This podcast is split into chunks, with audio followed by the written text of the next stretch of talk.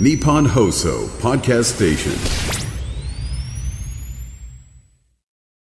飯田君任したえー、ちょっと、オープニング、2月1日木曜日時刻は3時半を過ぎました。FM93、AM1242、日本放送ラジオラジオでお聞きの皆さん、こんにちは。辛坊一郎です。パソコン、スマートフォンを使ってラジコでお聞きの皆さん、そしてポッドキャストでお聞きの皆さん、こんにちは。日本放送の増山さやかです。バカにしてますよね。いやいやそんなことそんなこと絶対バカにしてるよなバますよね。これね無茶ぶりが来たからそうですよ。手放してるのあれええ最大限のリスペクトで。では本当の自己紹介を。はあ、どうも、こんにちは。日本放送飯田浩二でございます。い、辛坊治郎ズームそこまで言うか。この番組は月曜日から木曜日まで辛坊さんが無邪気な視点で今一番気になる話題を忖度なく語るニュース解説番組です。頭の怒鳴りがないだけでだいぶ楽だな。どこまで楽しようと思ってるんですかちょっと。二人もあ今日ね、ええまあ、とにかく今週いわゆるスペシャルウィークということではい。直近の番組のナイツさんの番組に豪華ゲストが日々続々いらっしゃるわけですよ。今日丸テーブルで新聞を読んでおりましたらまあ志らくさんはね、はい。えーまああの面識ありますからお世話になってる本しね。当にあのご挨拶をさせていただいて、はい。えーい言いたいことはいっぱいあったんですけどいや志らくさん私最近志らくさんの発言に関してはほぼ全部 agree ですっていうことをあのあえて申し上げようかと思ったんですけども、なんか変わった服着てらっしゃったんで 服の話し始めたら 本論に話がいかずに本番に入っていかれたんですが、ええ。ーその後あの先に、えー今日2人目のゲストが志らくさんで1人目のゲストの方がですね、はい。えーオンエア終わって私の目の前の丸テーブルのところを左から右に向かってこう通過していったんですよ。その方がですね、あ、こんにちは。ベッキーですって。知ってるよ。顔見りゃわかるよ、ベッキーさんは。まあ。自己紹介しなくたってと思うんだけど、ええ。もう律儀な方ですね。ベッキーです。いやいや、だから知ってるって。ベッキーさん見間違わないだろ、普通。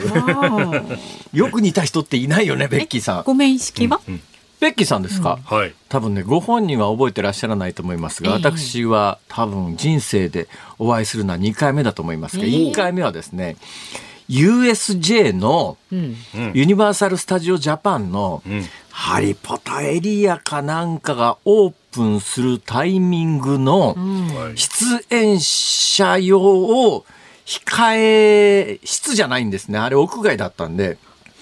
室屋外の出演者用スペースみたいなところがなんか大きなでっかいカーテンみたいな屋外用カーテンみたいなやつで仕切ってあってそこでご挨拶したのが多分初対面でだけどそんなのは多分覚えちゃいないとご本人は覚えちゃいないと思いますけどね。ただ私その時の印象からするとまあベッキーさんあれですか？あの結婚された？お子さんいらっしゃる、ねなんかそんな話を今日、今ははい。ナイツさんの番組でやってらっしゃいましたけど、私が持っていたイメージのベッキーさんよりはあまあ一言で言うとシュッとしてんですよ。ああベッキーさんってこんなに背高かったっけっていうかあの細かったっけっていうかモデルさん体型だったっけって、まあ、簡単に言うとですね、そういう印象を今日は持ちまして、まあ、でもあのお顔は紛れもなくベッキーさんなんで知ってるよって思わず 喉元まで出かかったんですがうん。いやいや「どうもこんにちは」そこまでよ言わなかって言わなくてよかったなと、とはい、いうことでございまいいですすね。毎日毎日ね。なんか華やかでね今週ね。そうなんですよ、これだけ言ってんのにね、本田翼は出てこないね。うちの番組。長年言ってはいますけどねそうですね叶わぬ夢もかと思いますう無茶言いません。無茶言いません。もう無茶言わない全然無茶全然もうもうもうもうもう吉永小百合とかさ、ほらなんかあるあるじゃない。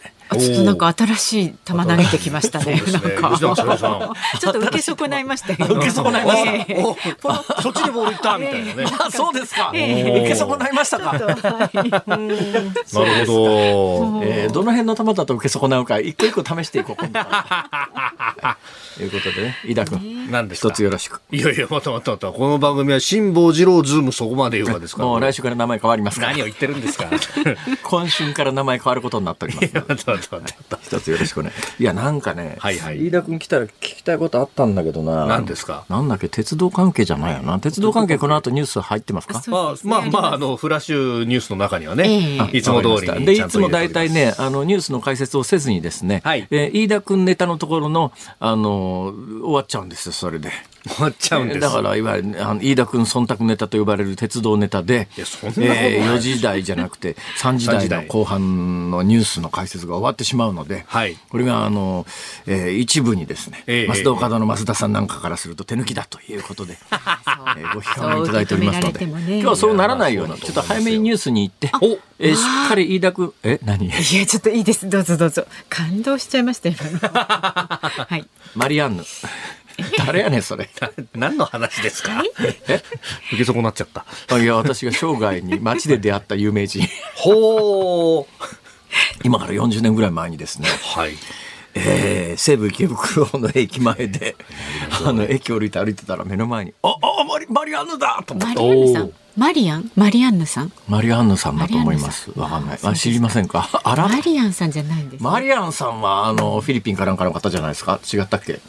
マリアンさんはフィリピンじゃない？アフの方かな？マリアンさん。いや、わ私、マリアンさんも好きだったんですよ。なんか宇宙人の格好かなんかしてテレビでしたことありますよね。ありますよね。なんかマリアンさんというと私なんか銀色のキラキラして宇宙服みたいなそういうイメージなんですけど。マリアンヌさんマリアンヌさん、マリアンヌさん、うん。はい。えー池袋の駅で。昭和は遠くなりにけり。そうですよそうですよ、先言ってください。昭和そうです99年ですからねもうちょっと今日はさっさと行きますなんて？昭和99年ですって。マジっすか？昭和に換算すると、それで言うとね昭和の時代にですね明治100年ってのがあったんですああはいはいは明治100年の大イベントがあって街中明治100年で盛り上がったんですよ。はい。今もう明治100年どころじゃないですね。え昭和100年。じゃあ来来年昭和100年。100年なの、そう。1925年からスタートしてますからね。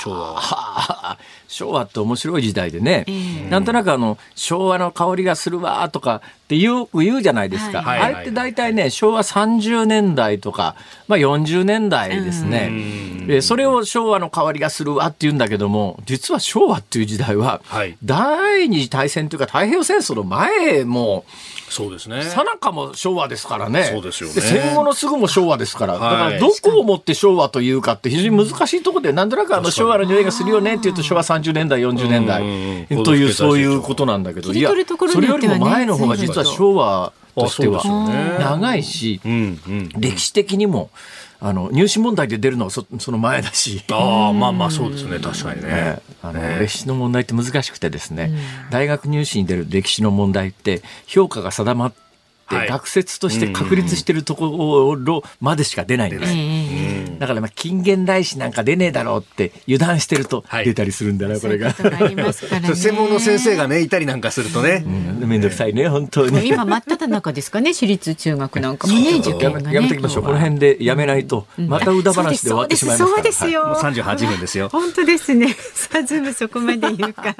えこの後は昨日から今日にかけてのニュースを振り返るズームフラッシュ。で、4時台は月探査機スリムが休眠状態にというニュースについてお送りします。で、5時台は能登半島地震から今日で1ヶ月です。北陸放送の谷川圭一アナウンサーに現状と課題について伺います。番組では今日もラジオの前のあなたからのご意見お待ちしております。辛坊さんのこのトークに関すること、あなたが気になるニュースなど送ってください。メールで送ってくださる方は z o o m zoom アットマーク一二四二ドットコム。番組の感想など X で参加される方、ハッシュタグ漢字で辛坊治郎、カタカナでズーム、ハッシュタグ辛坊治郎ズームでお願いします。そしてズームオンミュージックリクエストねあなたのリクエストにお答えいたしますが今日のお題は？あああ何にも考えてませんでしたね。見事に、え見事に何も考えていない時に聞きたい曲。見事に何も考えていない時に聞きたい曲。え頭真っ白な時に。え。おあーーそういう時に BGM として頭の中に流れてくるような、ははははえらいこっちゃみたいな時に。円やとかね。穏やかな気持ちになりますか？いや確かに魂がこうねなんかね、あはいはい。まあこれはでも選びがいがあるかもしれませんので、ね選曲の理由も書いて送ってください。はい。こちらもズームアットマーク一二四二ドットコムでお待ちしております。では続いて外為ドットコムプレゼンツマーケットインフォメーションです。東京株式市場日経平均株価は昨日と比べて275円25銭安い3万6011円46銭で取引を終えました。トピックスは昨日と比べて17.06ポイント低い2534.04で取引を終えました。円相場は1ドル146円88銭付近で取引されています。東京市場の円相場は上げ渋る展開となりました。日経平均株価の下落を背景に一時146円48銭前後まで円が買われる場面も見られました。その後は日本の10年債利回りの低下を受けた円売りもありまして146円80銭台まで戻しています。そして今夜はアメリカの1月の ISM 製造業景況指数が発表されます。ただ、昨日の FOMC アメリカ連邦公開市場委員会でパウエル議長がアメリカの早期利下げの条件に労働市場の予期せぬ弱体化を挙げたことから市場の注目は明日のアメリカの1月雇用統計に向いています。そのため今夜の経済指標に対する反応は限定的となる可能性もあるでしょう。以上、外為ドットコムプレゼンツマーケットインフォメーションでした。ニッポン放送辛坊治郎ズームそこまで言うか。このコーナーでは辛坊さんが独自の視点でニュースを解説します。まずは昨日から今日にかけてのニュースを紹介するズームフラッシュです。自民党の西銘恒三郎元復興大臣は昨日所属する茂木派に大会届を提出しました。茂木派は政策集団として存続する方針ですが大会者が相次ぎこれで8人が大会したことになります。NSC アメリカの国家安全保障会議のカービー戦略広報調整官はヨルダン北東部の米軍施設でアメリカ兵3人が死亡した無人機攻撃について新イラン組織の連合体イラクのイスラム抵抗運動によるものだとの分析結果を明らかにしました。連合体の主要組織の一つとされる民兵組織カタイブ・ヒズボラは駐留米軍への攻撃を中断するとの声明を出しました。カービー戦略広報調整官は責任を取らせるため必要な措置を取ると述べ報復実行の決定は変えない考えを示しました。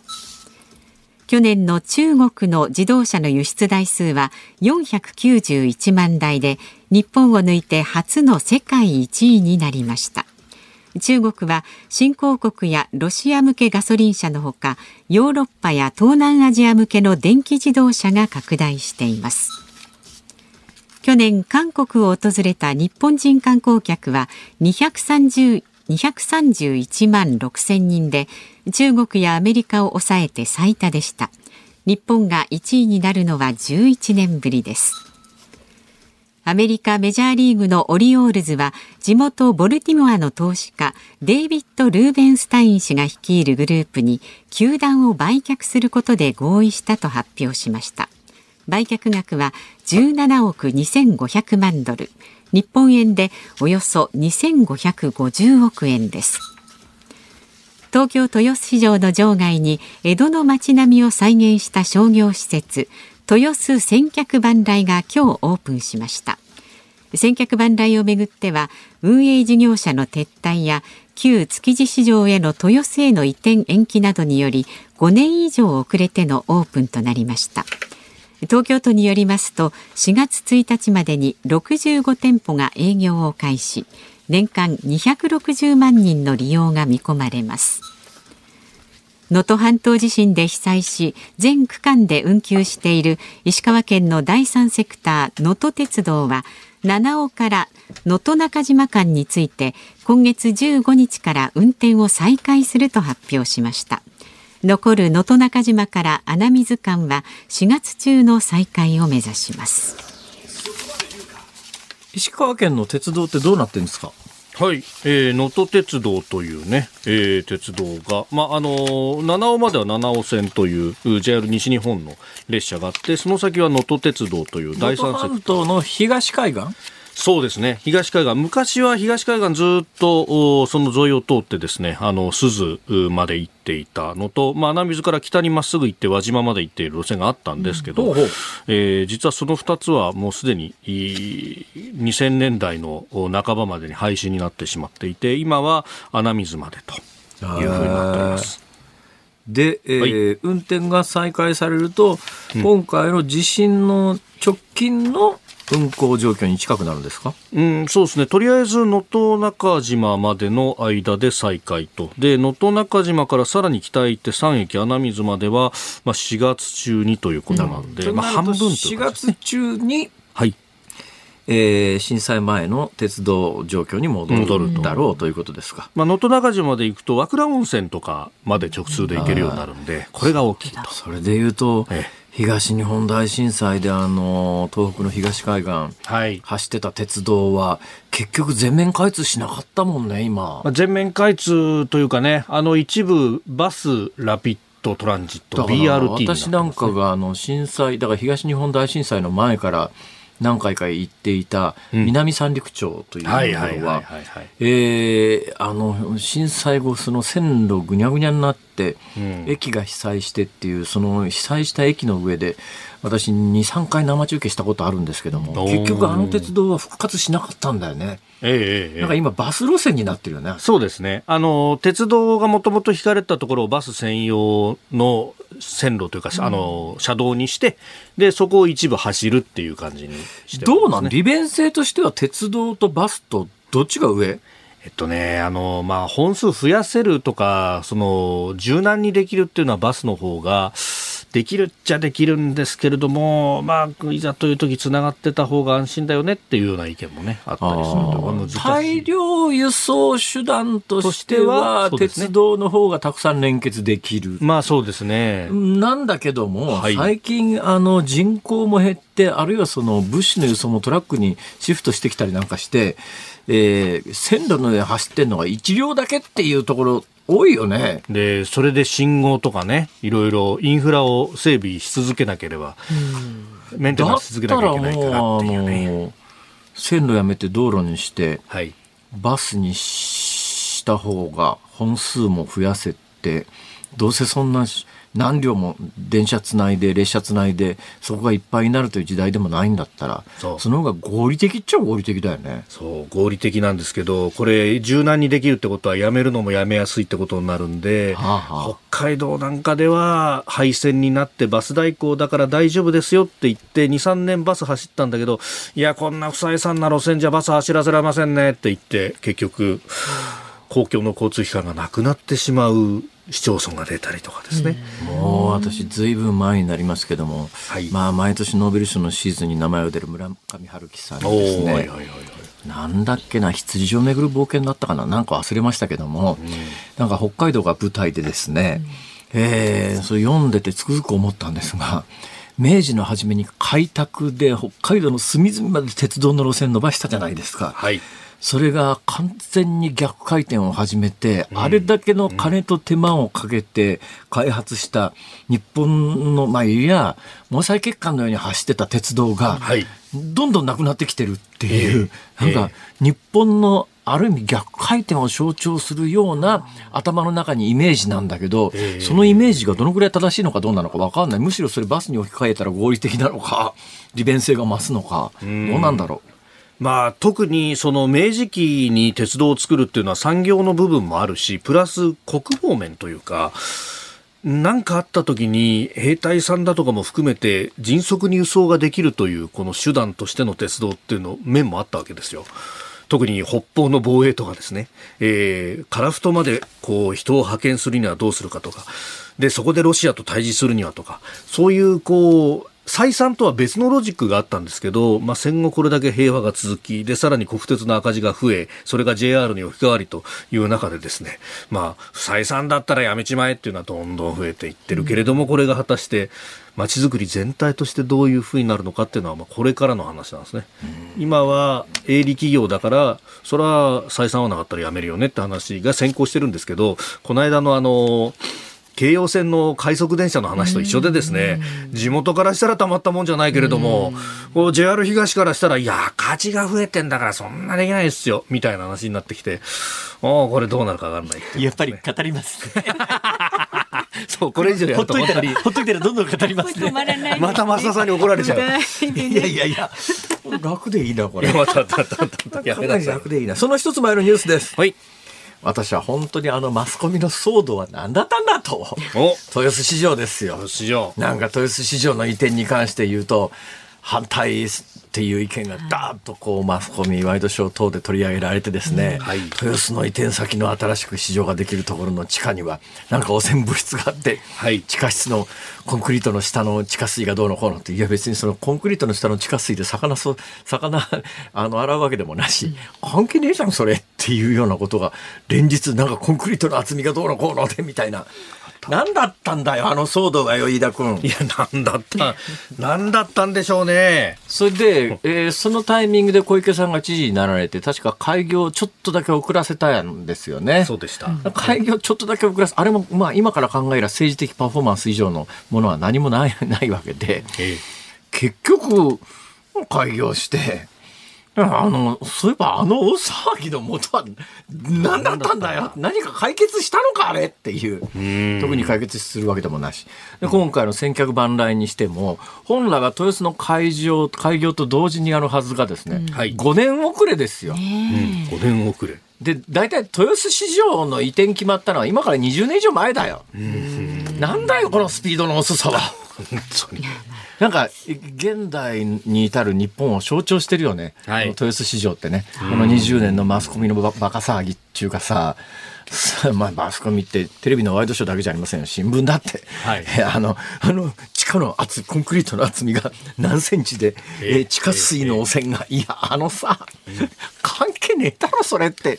あれは、あれは戦後昔はこういう土地だったとかですね。えーえーガスの工場があったからなんとかとかね、いろんなこと言われましそういうた。話が山ほどはなんかなんだなんなの？だけどそれに類する騒ぎは今でもありますからね。結局のところ、今から20年以上前に移転が決まって、えー今回これがオープンするとまあようやく元の予定通りなんだけども、この二十数年間って一体どういう意味が？これ多分ね、はい。独裁国家なら3 3年で開業だね。うん。え文句言うやつはとりあえず全員ブルドーザーで押し潰すとかね 刑務所入れちゃうとかうんどっか別のところにと。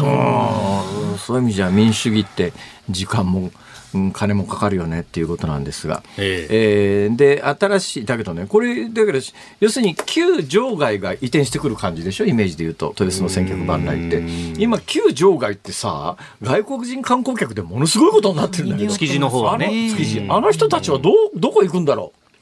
で一応この千客万来も各店舗メニュー2つぐらいは外国人観光客向けにしろとかですね、はい。イスラム教徒向けの礼拝所が設けられたりとかってあるんだけど、どうなんだろうな。外人の好みで言うとなんかあのそういう古い伝統みたいなものが、あ時間だ、い。飯田君のせいだ。俺じゃない、俺じゃないよ。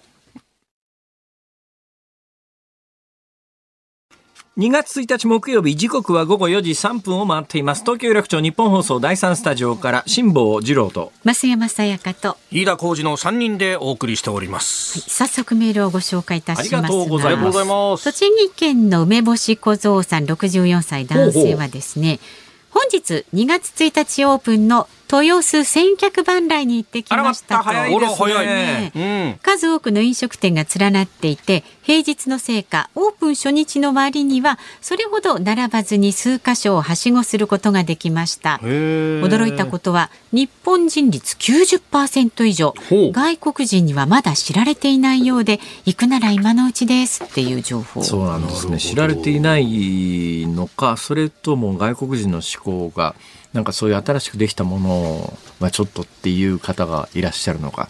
なんかね、えー特にねアメリカ人なんかそうなんですが、はまあアメリカって言うてもなんですがヨーロッパに比べるとそんなに長い文化があるわけではないので結構古いものが好きだったりなんかするわけですよ。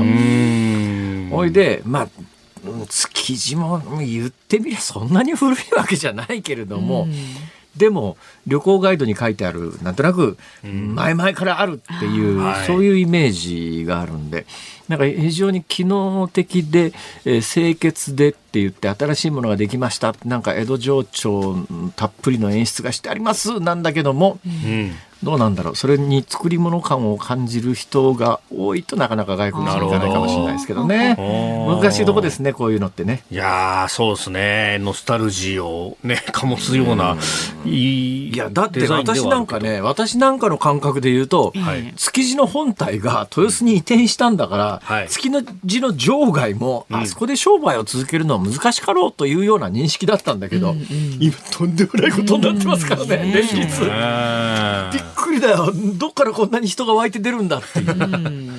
まあ。そっか。じゃあ今のうちに豊洲に行っねとくちょってとチェッっいうのはクしに、いやなんかねこうショットバーが朝10時から開いてたりするらしいんですよ。これいいよ。俺なんか特にね。朝から飲んじゃいますか朝8時に番組終わってそのフラット行外誰が行くんだよそんな時間。いやいやいやちょうどいいわこれ。でもね、ドイツなんか行くと、はい。まあ最近は知らないですけども、私がバックパッカーで旅してたのは40年以上前ですけど、ドイツなんかの駅のキオスクみたいなやつありますね。はい。あそこで普通にビール売ってますからね。ああ売ってますね確かにね。私ビール買ったはいいけど栓抜きがなくて困ったことがありましたけど。歯があるでしょ。って。あれそれそれちょっとダメです。そういうことして、バキッと折れたりそうそうそうですよそれで言うとね、当時一番驚いたのがね、ははドリンクヨーグルトというのが世の中に日本にはなかったんですよ。あああいうあものーはい。それではいはいはいそういうの全く知らずに、トルコのイスタンブールの中央駅っていうところに降りて、うん。ああ牛乳売ってるわと思って買って飲んだ瞬間にうん。牛乳じゃなくて今から考えるドリンクヨーグルトなんですけども、はい。うわ腐ってるって。いう酸味があるからねそう思いますよね。ドリンクヨーグルトを知らずに初めてドリンクヨーグルトを飲んだ時の人間がどんな反応をするかというのがね、私はもう頭の中に染みついてた。確かに確かに。そうですよね。ここ10 20年30年ぐらいですもんね。私生涯の中で驚いた3番目ぐらいには入りますね。衝撃でしょうねそれはね。それだけの話です。ごめんなさい。それから文京区のタッシさん48歳はですね、宇田話って大阪弁なんですね。初めて聞きました。え？普通の辞書には載ってないです。辛坊さんの宇田話大好き。え、宇田話って言いませんか？何宇田話って？え、だからオープニングのトーク。うだうだ話すと？そうそう。あれ宇田話って言わない？無駄話です無駄か。ね違う。話。と宇田話。無駄なんだ。宇田話。無駄話。大阪弁なんですね。いや、どうだろう。関西で一般的に宇田話って言うかな？いう関西出身構成作家がものすごい勢いで首を縦に振っておりますから。あ言わないですか。ああ関西では普通ですね。宇田話。宇田話うだうだ話すことです。うだうだそのまんまな感じ。う。だうだ話すという表現は、これは関東でも通用しますか？と思いますね。うん。じゃあ、宇田話も広げよそうですね。んこの番組初でと。はい。まあ宇田話多いですからねまあこの番組。宇田話中心の番組で。現代用語の基礎知識の皆さん。そうですね。信号に入れといてくださいね。ええええ。ぜひぜひ。こういうのっていっぱいあるんでしょうね。知らないだけでね。さあまだまだ。喋ってる本人が気がついていないってことそうそうそう思い込んで喋ってる、ね。ぜひ指摘いただければ。うんうん、教えてください。さあ、メールお待ちしております。えー、メールは z o o m zoom アットマーク一二四二ドットコム。旧ツイッター X でもお願いします。ハッシュタグ漢字で辛坊治郎、カタカナでズーム、ハッシュタグ辛坊治郎ズームであなたからのご意見をお待ちしております。今日のズームオンミュージックリクエストのお題は。見事に何も考えていない時に聴きたい曲ということで選曲の理由も書いてこちらもお待ちしておりますさあこの後は月探査機スリムが休眠状態にというニュースにズームしますさあお話中すみませんけれども 辛坊さんが。宇田話してました。本当に無駄話ですよもうね。えーあの飲み飲み屋さんを開業してですね、はい。えーあのお客さんとして 飯田君に毎日来ていただいて、ねバーカウンターに座っていただいて、そこでえーいろんな人のものまねをやっていただくというようなやめなさいわ。失礼しました。河野太郎さんですか？と歌話ですよこれ。本当にね。くだらね本当にくだらないですよ。いいですか？いいですか？いきますよ。はい真面目にいきましょう。辛坊さんが独自の視点でニュースを解説するズームオン。この時間解説するニュース河は野太郎。で、ど、で、ど、ど、ど、あのね 怒られますよ、本当に。ね僕の査定なくなっちゃうんです。クレーム来ると加思う。そにしなさいよ、はい、すいませんでした。リスペクトを持ってねもうのまねってなしてくださいもちろんです。さあこの時間解説するニュースこちらです月探査機スリムが休眠状態に JAXA 宇宙航空研究開発機構は世界5カ国目の月面着陸をした探査機スリムで予定した活動を1月31日で終えたことを明らかにしました。着陸地点が日没を迎えて太陽光発電が使えなくなり活動を休止する休眠状態に入りました。今月中旬以降に再稼働を目指す予定です。この番組でこの間詳しくご説明したようにですね、はい。月の時点というのは、えー月の公転と同じ日数なもんですから、えー要するに地球の周りをぐるっと約1ヶ月、まあ1ヶ月弱ですね、はい。えー退院歴なら1ヶ月でいいのか。あの、まあそうですね。まあ1ヶ月かけて地球の周りをぐるっと月が公転、これ公転って言いますね。はい。地球の周りを1ヶ月かけて回る、この1ヶ月の間に、はい。えー1回ぐるんと回ると。うんだけど、まあ、地球から見て、えー見ると、回転してるように見えないという。1ヶ月かけて地球の周りをずっと、同じ方を地球に向けながら1回転。だけど、月単独で見たときには、1ヶ月で1回自転してる。だからこそ、地球の周りを1ヶ月かけて回ると、常に地球の方を向いた状況で、月は、あの、だから月に暮らしていると、1日を、まあだから日没、いや日夜明けから、え次の日の夜明けまでを1日と定義すると、はい。月の1日は地球における1ヶ月弱と、こういうことになるわけです。うん。だからね、将来的にはい。定住を考え、月面基地みたいな話になると、これ場所を考えないと、はい多分ね、えーあんまり温度差がないところで言うと、南月の南極、北極に近いところだと、かなり太陽光線は斜めに当たるので、はい。ところが赤道、月の赤道みたいなところに月面基地を基地を作るとどうなるかというと、はい。1ヶ月間で、えー真っ昼間っていうのが1回来るわけですね。だから地球における正午みたいな、はい。要するに、えー月の、えーまあ、太陽に面するところが一番、まあ、太陽との距離が近づくっていうかですね、まあ、直線距離でっていうか、まあ、球体ですから、要するに赤道で一番た太陽にピタッと向いた時には真正面から向いた時には、えここ月面の温度は100度超えますからね。あちっちそこからまあ、1週間ぐらいかけてガーッと月は日没に向かって回転していきますよね。えーそれで1週間ぐらいかけて回転していって夜になると、そこからはい。2週間かけてずーっと2週間夜が続いて、その2週間経つと夜明けがやってくる。えーそれでまた1週間ぐらいで、えー太陽が南中する状況になって、えーそこからまた1週間ぐらいかけて日没を迎えて、えーまあ、あの、んまあ、ち月の一点からするとね、えはい。そうするとその一点はどういう温度変化になるかというと、ええ1ヶ月に1回な太陽が南中した時には、はい。あちちの100度を超えるわけですよ。これで日没を1週間ぐらいかけて迎えて、はい。それから1週間ぐらいうん経つと、まあ、太陽の真裏になりますね、ええ。そうするとマイナス100度。極端すごい極端。つまり昼と夜の温度差がはい200度ぐらいあるんで、それが1ヶ月をサイクルに繰り返されるわけですよ。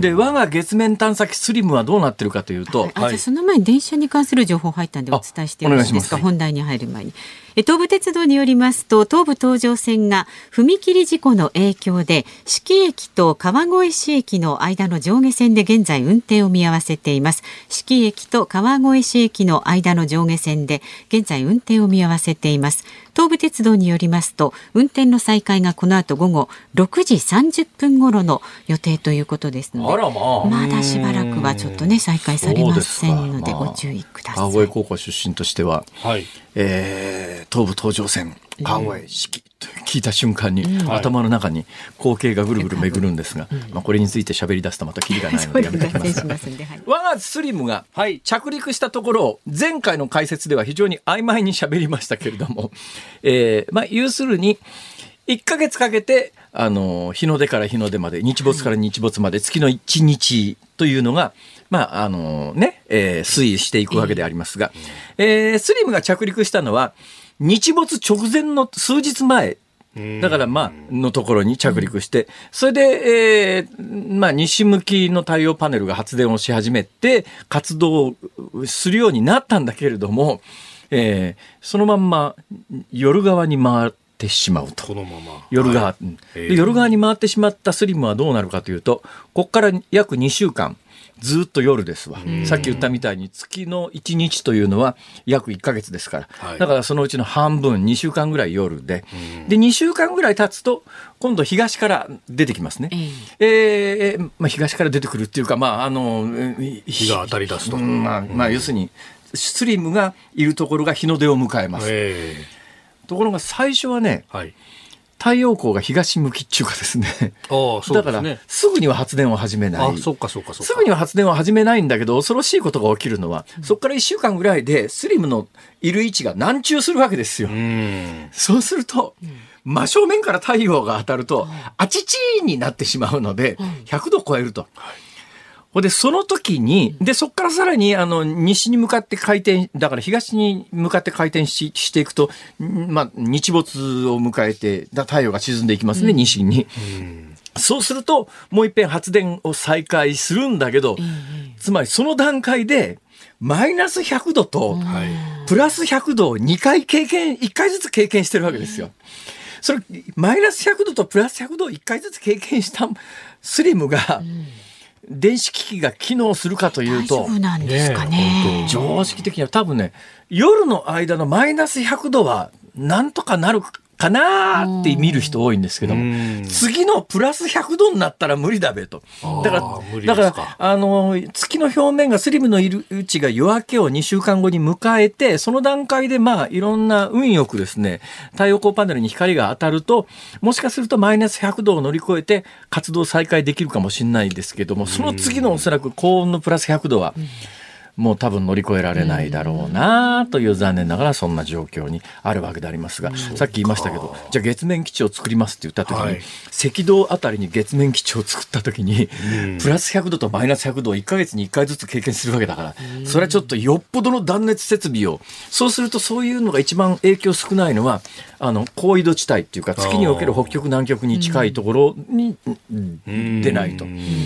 でそういうところでないと、だからあの、アポロ計画で人間が着陸したところも、はいあの、に日の出か日没か、え極地にかなり両方近いところかっていうところじゃないと、赤道の真ん中みたいなところに着陸すると、日中だったら100度だし、はい。っていうことになっちゃうんで、うん。だから、あのーそれも、今のこのスリムはピンポイントで着陸できたけど、あの当時はその技術がなかった。はい。だってアポロ11号なんか最後はあの人間が着陸地点を操作しながら降りてってますからね。当時アーケードゲームで月着陸っていうのをやったことないでしょ。あるんですあったんですか？月着陸船をね操作するんですよ。へーですごい高速ではい月面に向かってこう月着陸船が降りていくのを自分が船長になった感覚ではい。その着陸船を逆噴射しながら。でも逆噴射続けると燃料なくなっちゃいますから。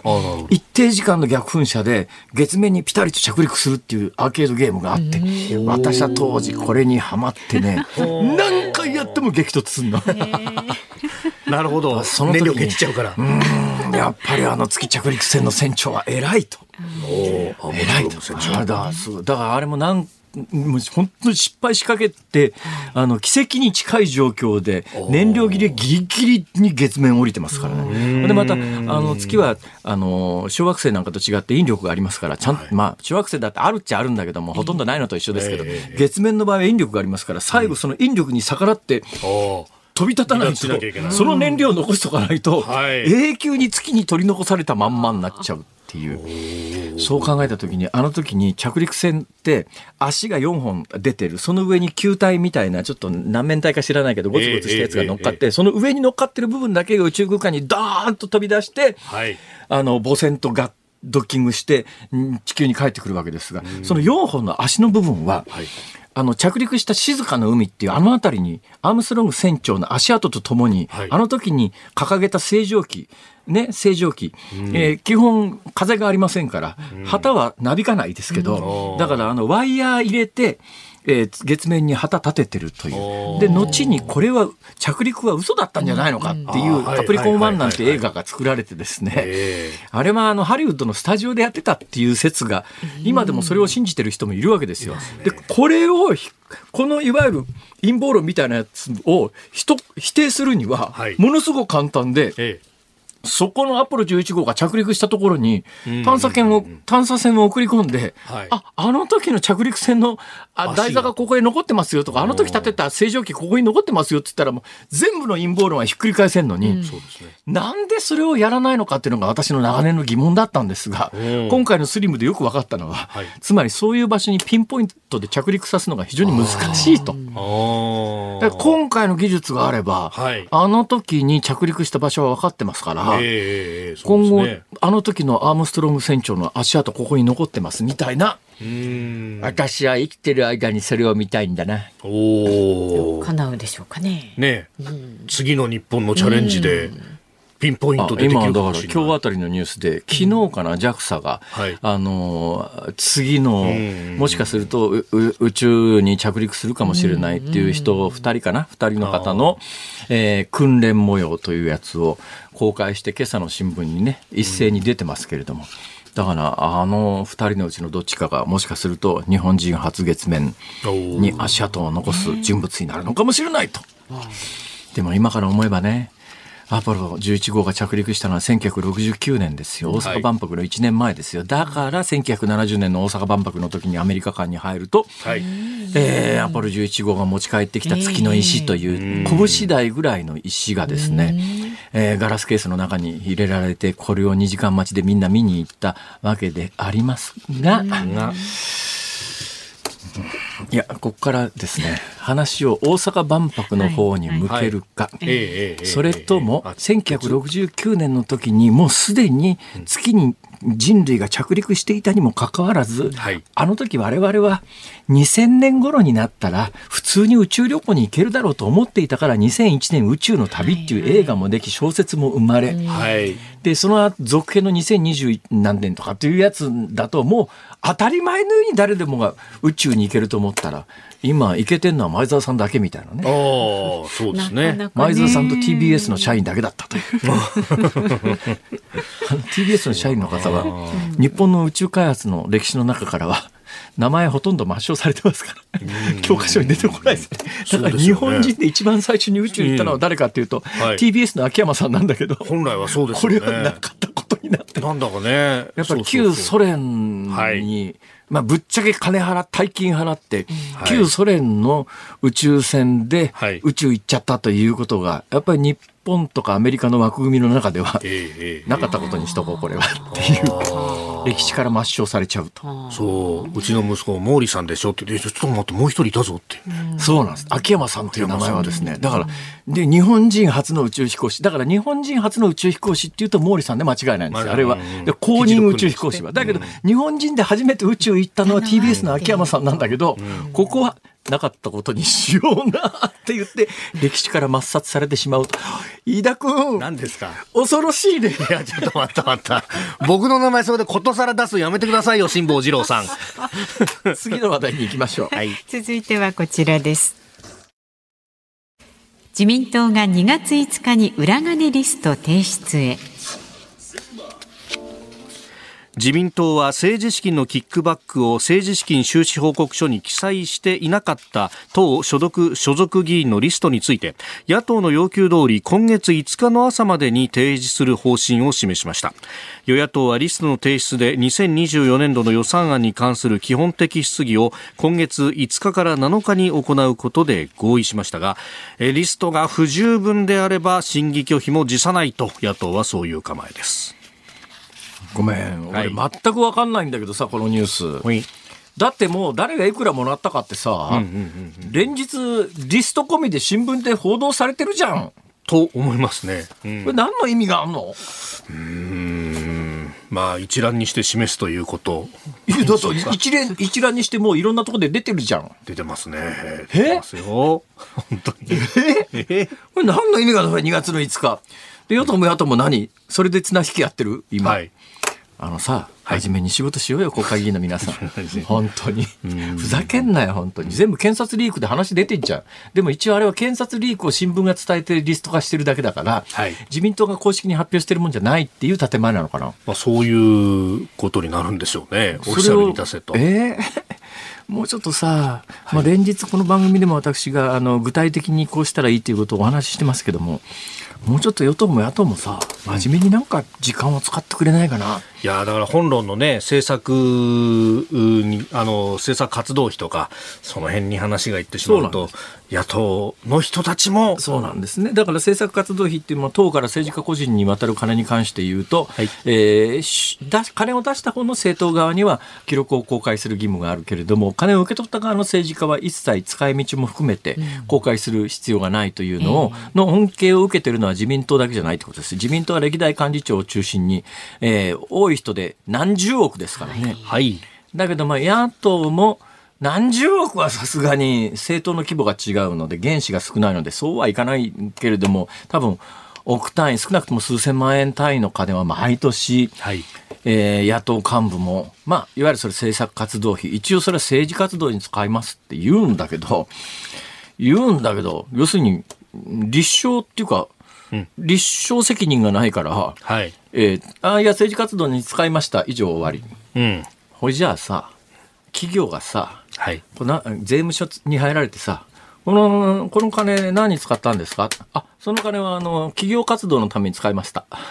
あ、そうっすか。わかりました。じゃあ、使途、使途不明金ですね。じゃあこれあの、税額控除しませんから、あの、フルで税金払ってくださいねって。そういうもんだろ、世の中は。うんそういうもんじゃないのか。うんそういうもんですよね個人の所得にしたって所得で、まあ、例えば雑所得で申告したら、まあ、必要経費でこんだけ交通費かかりましたっていうんだったら、まあ、交通費抜いた、残りの分が所得だから、はいそれにかけて、それに関して税金。税率かけてねで一応その、うん今回の政策活動費等に関して言うと、はいえーまあ、政治家の皆さんの説明は、いや、それ政治活動に使ってますから。で、これに関して言うと、施政方針演説の前の日に、あの、わ我らが岸田総理はですね、はい。えー なった。岸田総理になった。我らが岸田総理は、えええー政治活動の自由ですから、えーそれに関しては政治活動の自由ですから、いや政治活動の自由だよ別にだから何使っていいとか悪いとかって言ってないんだと。で公表できないんなら使途不明金なんだから、えーそれは所得として税金払えよって話で、うん。政治活動に使ってます。いいよ何に使っても政治活動に使うんだったら。で表に出せるんだったら表に領収書で出したらいいし、出せないんだったらそれは使途不明金だろうっていう、そういう常識がなんで政治の世界は通用しないんだろうかと。はい。井田君。はい。えーそれでここへ来てだよ、ええ。ー2つ残った二階派と茂木派から、特にあの茂木派からですね。麻生派と茂木派？あごめんなさい。麻生派と茂木茂木派、はい。麻生派と茂木派が2つ。まあ他は全部解散を宣言してるけれども、えー麻生派はそのまま残る？うん今のところはそういう形、まあ、そ特に、茂木幹事長の、まあ、茂木派に関して言うと今日あたりのニュースで、バラバラバラバラ。あの人が抜けてると、その中には、えー、茂木さんが派閥を引き継いだ先代の小渕さんのお嬢さんも抜けると。ええええええ。小渕優子さん。となると、ん？あれ？ここの派閥大丈夫？大丈夫？っていうか、なんか、口分かい何が起きてんの？うん。えーそれではこの辺りの事情に詳しい飯田浩二さんにお話をや伺って何を言ってるんですか？本当にやめてくださいよ。どうなっちゃうのこれ？いやーこれ本当もともとねえー、小渕さんというか、まあ、小渕さんに大政奉還をするんだとね、竹下さんは竹下渡さんっていうお父さんにね、一度派閥預けたから、次は小渕さんだということをね、え参院の自民党の人たちを、あの、平成権の人たちを中心にあったわけで。簡単に言うと、はい。どうも小渕派から茂木派に衣替えになった時に、あの竹竹下さんなんかの側近だった青木さんあたりの青木幹雄さんね。ね、はい。えーやっぱりあの慕う人たちが、はいえー非常に反感を持っていて、えー実は今回の騒動はその人たちにとってはまあいやうーん言い訳できたっていうかきっかけできたっていうかもともと抜けたかったの方が、えーあもうこのこれを塩に抜けてしまおうっていうなんかそんな感じだよねこれ。うーん。このバラバラ出てくる動きとかね、もっとどうなんだろう茂木さんってさはい。できる？茂木さんですか？茂木さん難しいな、いきなり言われてもこれ。難しいですねうん。そうかななんとなく茂木さんできそうな気がしてるんだよね実はこの間から。あーどう？それでは来週までの宿題ということでたたた時たたた間取るのも何なんで宿題ということで、はい俺そういう仕事だったっけなよろしくお願いいたします。ズームオンでした。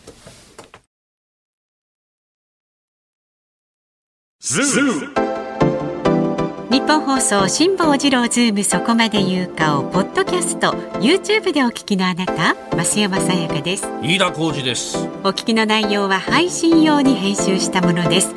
辛坊治郎ズームそこまで言うかは月曜日から木曜日午後3時半から生放送でお送りしています。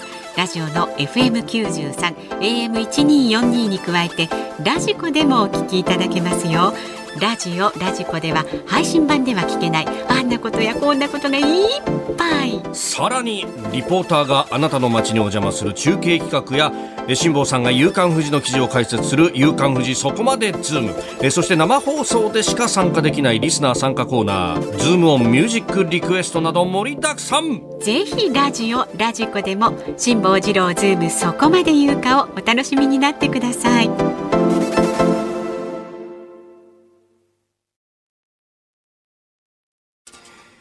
2月1日木曜日時刻は午後5時を回りました。こんばんは辛坊治郎です。こんばんはニッポン放送の増山さやかです。こんばんは、日本放送の飯田浩二です。さあまずこんなご意見いただいてます、はいありがとうございます。56歳の男性の中介さんはですね辛坊さんがスリムの解説で話された月面に着陸するゲームというのはルナレスキューですね駄菓子屋さんのゲームコーナーに通いましたっていうのであ 映像というかねあの添えてください。ますが。画像あこれじゃないわ。これじゃないんだ。申し訳ない。もうちょっとなんかね。いろんな類似のものがあったのかな。てか色ついてなかったような気がするな。うーん。もうちょっとね直線でガーッと落ちてくるんですよ。あじゃあもうち超ょ高速で。っと昔のもの着陸船が。だからもっと古いやつですね。ねだから私の記憶で言うと、うん、テニスゲームより前だったかもしれないなインベーダーよりは確実に前ですね。あインベーダーより前。もちろんそんなん。あじゃあすごい前。昔知ってますか？昔のテレビゲームってね、はい。色がついてなくてうん。白黒のブラウン管の画面に、あのセロファン色付きのセロファン貼ってあったんですよ、へえ。まあいいや。時代を感じますが、さあ、ズームミュージックリクエスト。今日のお題は、見事に何も考えていない時に聴きたい曲。なんか安直ですね。このね、お題もね、いただいてます、それでも。東大和市67歳、踏んだり蹴ったり転んだりんさんです。リクエスト曲はザ・スパイダーズでなんとなくなんとなく。そんな曲あるんだ。なんとなく。っていうやあつですか？あそうかあれか。そうそう、はい。なるほどね。見事に何も考えていない時に聞きたい曲として。とはい。いうこと、井上ちゃん。なんで知ってんだよそんなこと。え？いやいやいや。飯田さんは時代を生きた人です妖怪って、妖怪ってどういうことですか？妖怪。猫の部屋借りて猫股になりてっていうつれずるぶさの中に出てくるよね。そうね。いやいやいや、AM ラジオに入ると覚えなきゃいけないこといっぱいあるんですよ。そうそうそう。えー、43歳男性の方埼玉県埼玉市の発熱さん。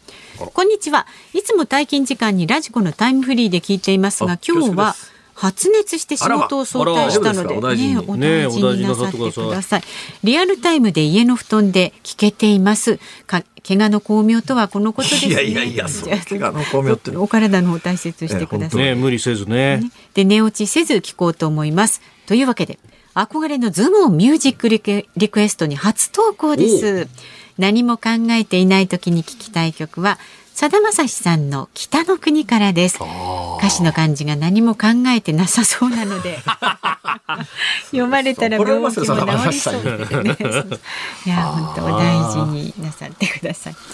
それから神奈川県のますみさん60歳は見事に何も考えずそのままうつらうつら。休日の理想的な展開です。全くですね。確かに、ね、そのような時私が聞きたい曲は大滝栄一さん夢で会えたら。夢で会えたらって大滝栄一さんの曲ですか？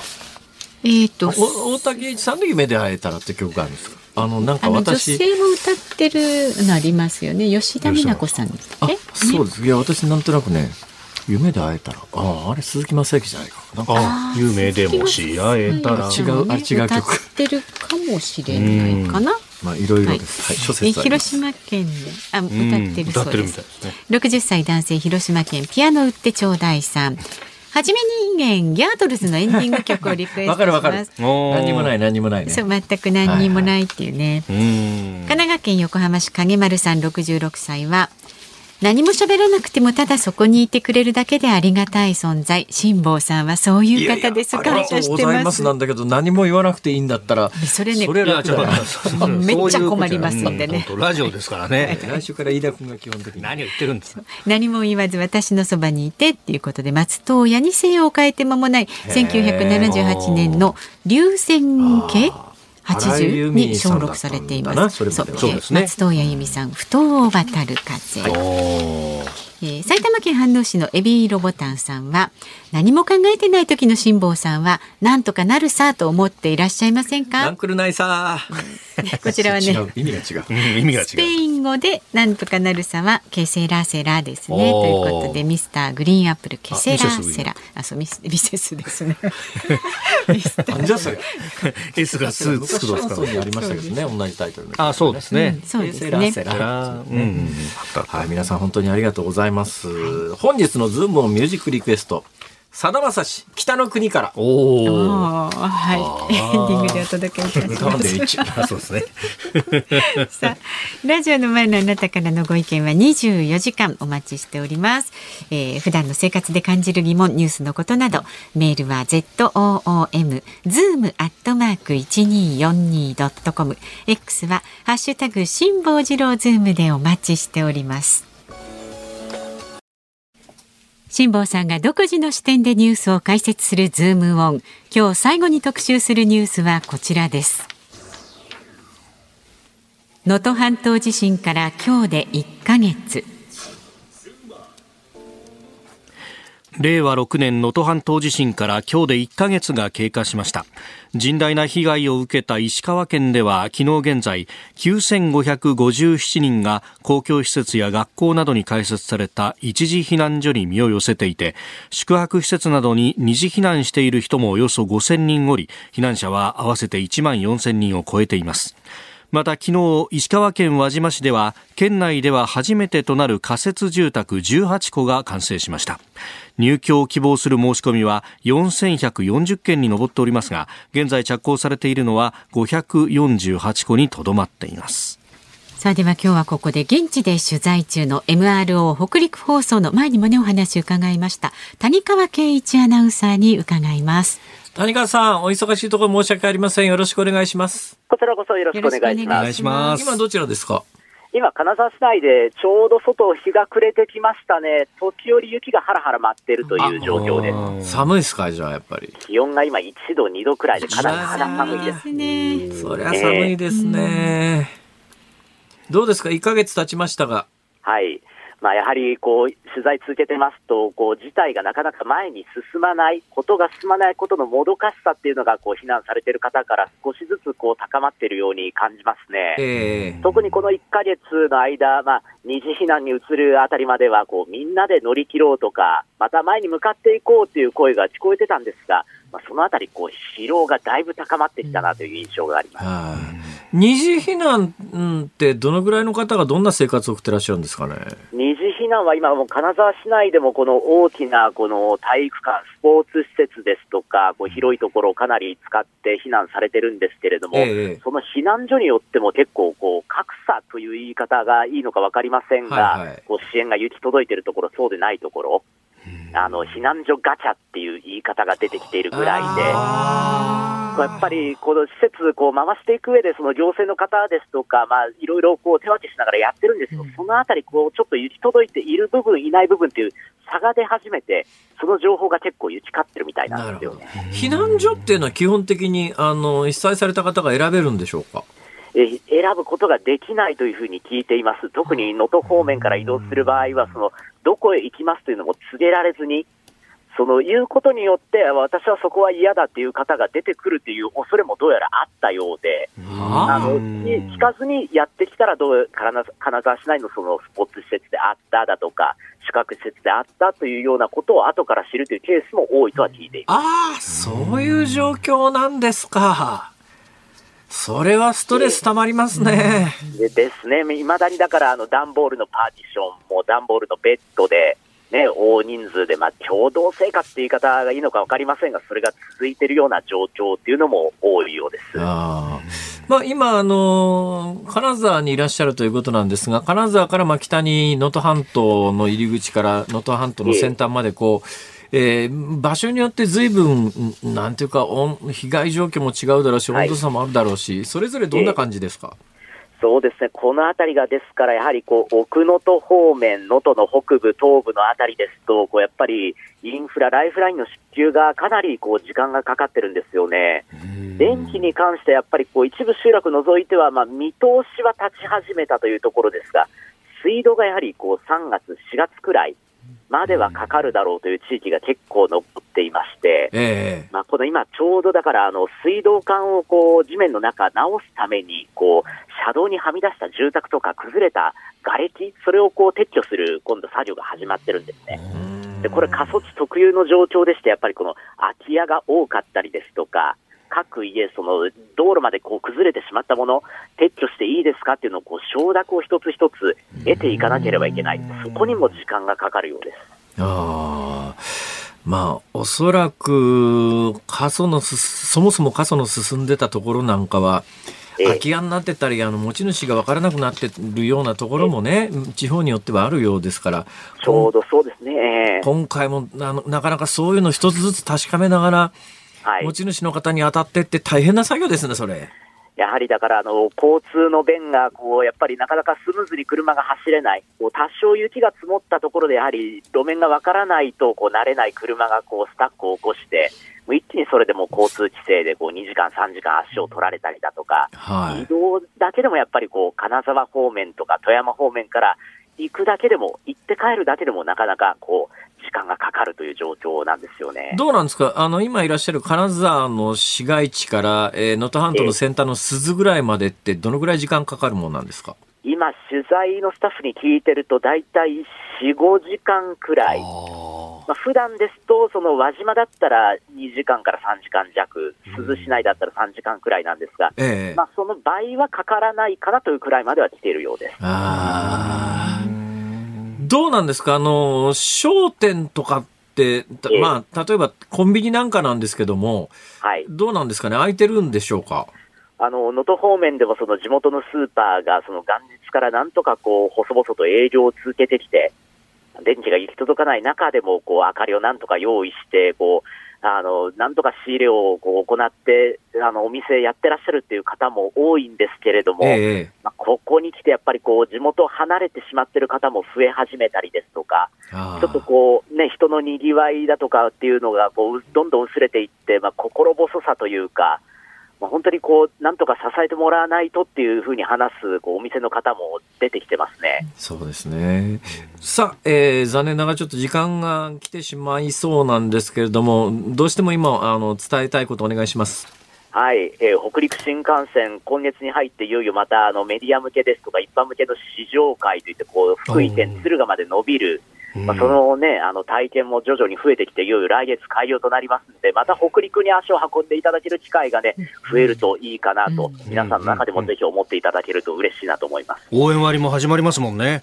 ですね、いよいよ3月ですね。はい、ありがとうございました。また状況をね、お伺いすることもあるかと思いますが、よろしくお願いいたします。はい、よろしくお願いします。MRO 北陸放送の谷川圭一アナウンサーに伺いました。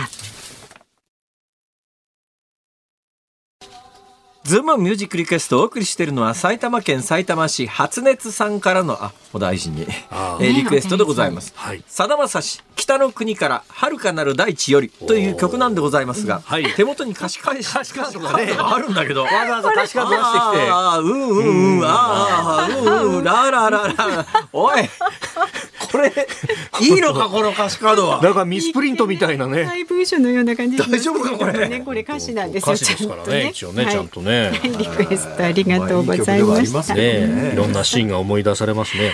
ありがとうございます。子供が取る途中でしょうわかが。りましたよ。お聞きの日本放送、この後、夕方5時30田分からは中君がやって。くれる。宝太郎。はい。もう結構です。失礼しましたえこの後、伊集光の種をお送りします。今日のメールテーマ、種は、オイルショックね。オイルショック吹ける。今日のゲストはサマーズの三村正和さんです。で、パートナー前島香のアナウンサーです。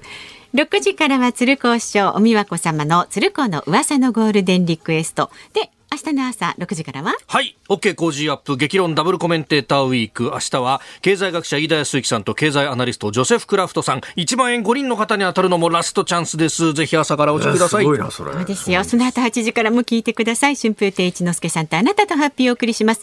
通貨テレフォンスペシャル電話で話してお米プレゼント。神戸牛もね、えー加湿空気清浄機も当たりますんで聞いてください。さらに2月4日今度の日曜日午後6時から私も出演しますが、明石家さんもオール日本お願いリクエスト。令和の聖徳太子すごい特技持ってますということで今回のテーマはすごい特技持っている方とお電話でさんまさんがお話ししちゃいますので聞いてください。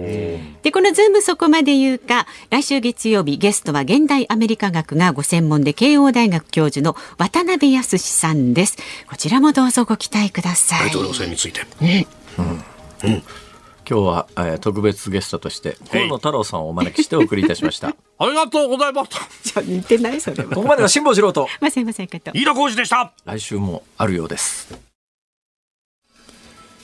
日本放送ラジオリビングです。今日は資産性、換金性が高い金のネックレスをご紹介するんですけれどもね、今日はよく聞いてくださいね。今回なんとお値段が10万円を大きく切った18金ネックレスがついに登場なんです。あのデザインはロープチェーンと言いまして、普段使いしやすいネックレス。あのいわゆる騎兵のネックレスとは違うんですよ。今日ご紹介のね。ロープが2本ねじれたような感じ。そうなんです。こちらいいですね、これ。そうなんですよ。おしゃれでしょ？もう待ってましたとばかりにね、分かってらっしゃる方予約注文殺到しております。今までリビングでご紹介してきた18金ネックレスというのは、まあボリュームの差はあるんですけれどもね、30万円以上のお値段でした。で手頃な値段で本物の金のネックレスが欲しいというご要望がたくさんあったんですが去年は金の価格がね史上初の1万円を超えましてついには史上最高値を続々と更新するなど、まあ、なかなかね手頃な価格帯の金のネックレスというのをご紹介することができませんでした。で今回金の価格が一瞬下がったタイミングでなんとか安く買い付けました。で通常価格よりも2割引きという安い価格で用意することができたんです。まあね今ラジオを聞いているそこのあなたこれはねチャンスになりますよ。お値段申し上げます。18金ネックレス特別価格税込み7万9800円です。長さは50センチです。まあ、もう男性でも女性でもね使いやすく、この長さが市場で一番売れている長さということなんですね。で、18金を贅沢におよそ3.3グラム使っています。すごくボリュームがあるように見えますよね。綺麗ですよね。でその他にも細身の女性におすすめの45センチ。